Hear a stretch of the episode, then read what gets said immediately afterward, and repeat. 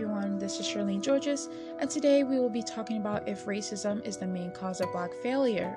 This podcast will be diving into the problems within the Black community that prohibit us from breaking out of our modern-day chains.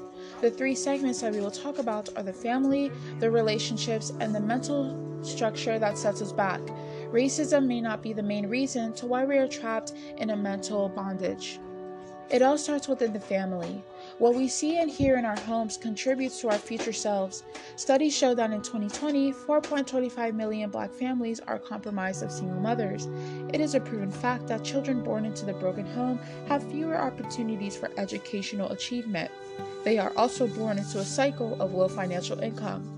Growing up, we see the struggle of our single mothers trying to provide for the family. The stereotypical Black mother is running endless shops to fill the table, and on top of that, she is dealing with the conflict from her baby daddy and his other children by other women.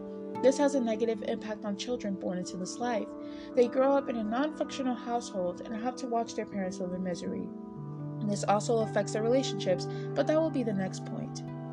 We also have to take into consideration the number of Black families that have incarcerated parents. The Bureau of Justice shows that in 2018, Black males accounted for 34% of the total male prison population, while white males accounted for 29% and Hispanics 24%. There are some things that sons cannot learn from their mothers. They have to get it straight from their fathers, and this can't happen because their fathers are behind bars. Sons growing up without the father figure to guide them in the right direction usually continue the cycle of getting in trouble with the law because of it. We also grow up with toxic parents who expect us to act and remain a certain way.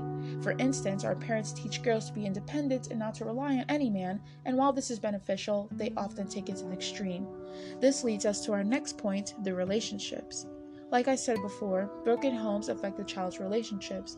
When we grow up seeing our single mom and dad in a Black household, it rolls over into our relationships. We tend to have problems communicating properly with our significant others because that's what we saw growing up. We just view it as something that's normal in a relationship when it's clearly detrimental. We all hear about Black women in relationships with Black men who feel as if Black women are too demanding and our standards are too high. We also hear a lot about Black men not being good enough for not meeting every single criterion that a lot of Black women hold. What's worse is that when we confront each other about it, we become offended by reality. Instead of trying to fix what may truly be wrong with ourselves, we blow it off as a he or she just wasn't good enough. This is a horribly toxic way to deal with our relationships. This causes Black men to date out of our race pool. A lot of times they can't take our standards and they would rather go find a less loud or angry woman. This also makes it hard for Black women to pursue other relationships as they have a stereotype slapped on them. So instead of fixing our problems and trying to make a relationship work, we put in the towel and search for a new person, where we will most likely repeat the same problems again. I also mentioned the toxic narrative that parents push on girls. They want us to be independent and do not rely on men for anything. This would be good advice if they didn't push it to the extreme. As a Black female, I was taught this as well. We go to school, get our degrees, get a job, and climb the corporate ladder, but what we really want is a relationship. We spend so much time trying to prove that we can do everything without a man that by the time we rise to success, we seem to have no time or seem to have problems with meeting other men, especially our other Black counterparts. While having standards and boundaries are important, we sometimes push unrealistic standards on Black men who in all reality are good men who are willing to support us mentally and physically and financially. That brings us to our last point, which is the mentality. Some of us complain that white people have taken everything and that they are in charge of the economy. While this may be true, we never look at the man in the mirror. I see a lot of kids in school who would rather chase the thug lifestyle than enhance their education. What some Black people fail to realize is that education is key. That fast money and social media clout that you chase will soon fade away in time. What doesn't fade away is what we learn, our skills. Education connects us to power. When we invest in our self-knowledge, we open doors to a long line of success. Research shows that among Black students in higher education, women are more likely than men to earn degrees. Black women get 64.1% of bachelor degrees, 71.5% of master degrees, and 65.9% of doctoral, medical, and dental degrees. Now let's look at the statistics for Black males.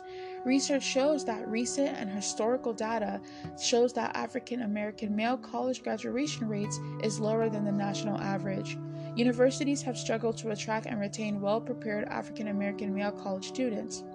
We keep on blaming everyone else but ourselves. We don't have enough of us who are trying to start a business or trying to become financially literate. We can't rely on the white man to come help us when the poop hits the fan. Another problem is that some Black people who have money and influence, they don't come and help to use it for the Black community. No one is saying that we need charity or that we're a charity case, but it would be nice for some of us with money to give back into the Black communities in need. Instead, we forget where we come from and we kiss up to the Eurocentric ideals. Another problem is instead of trying to invest in America, some of us prefer to go invest in Africa and start there. Why can't we start here in the US? Why can't we change our lives here? Why do we have to go to Africa to do it? The majority of Black people have no connection with Africa other than the fact that most of our ancestors came from there. Other than that, we don't know the language or culture that they have established there. So instead of thinking about the good we can do elsewhere, let's collectively do well here.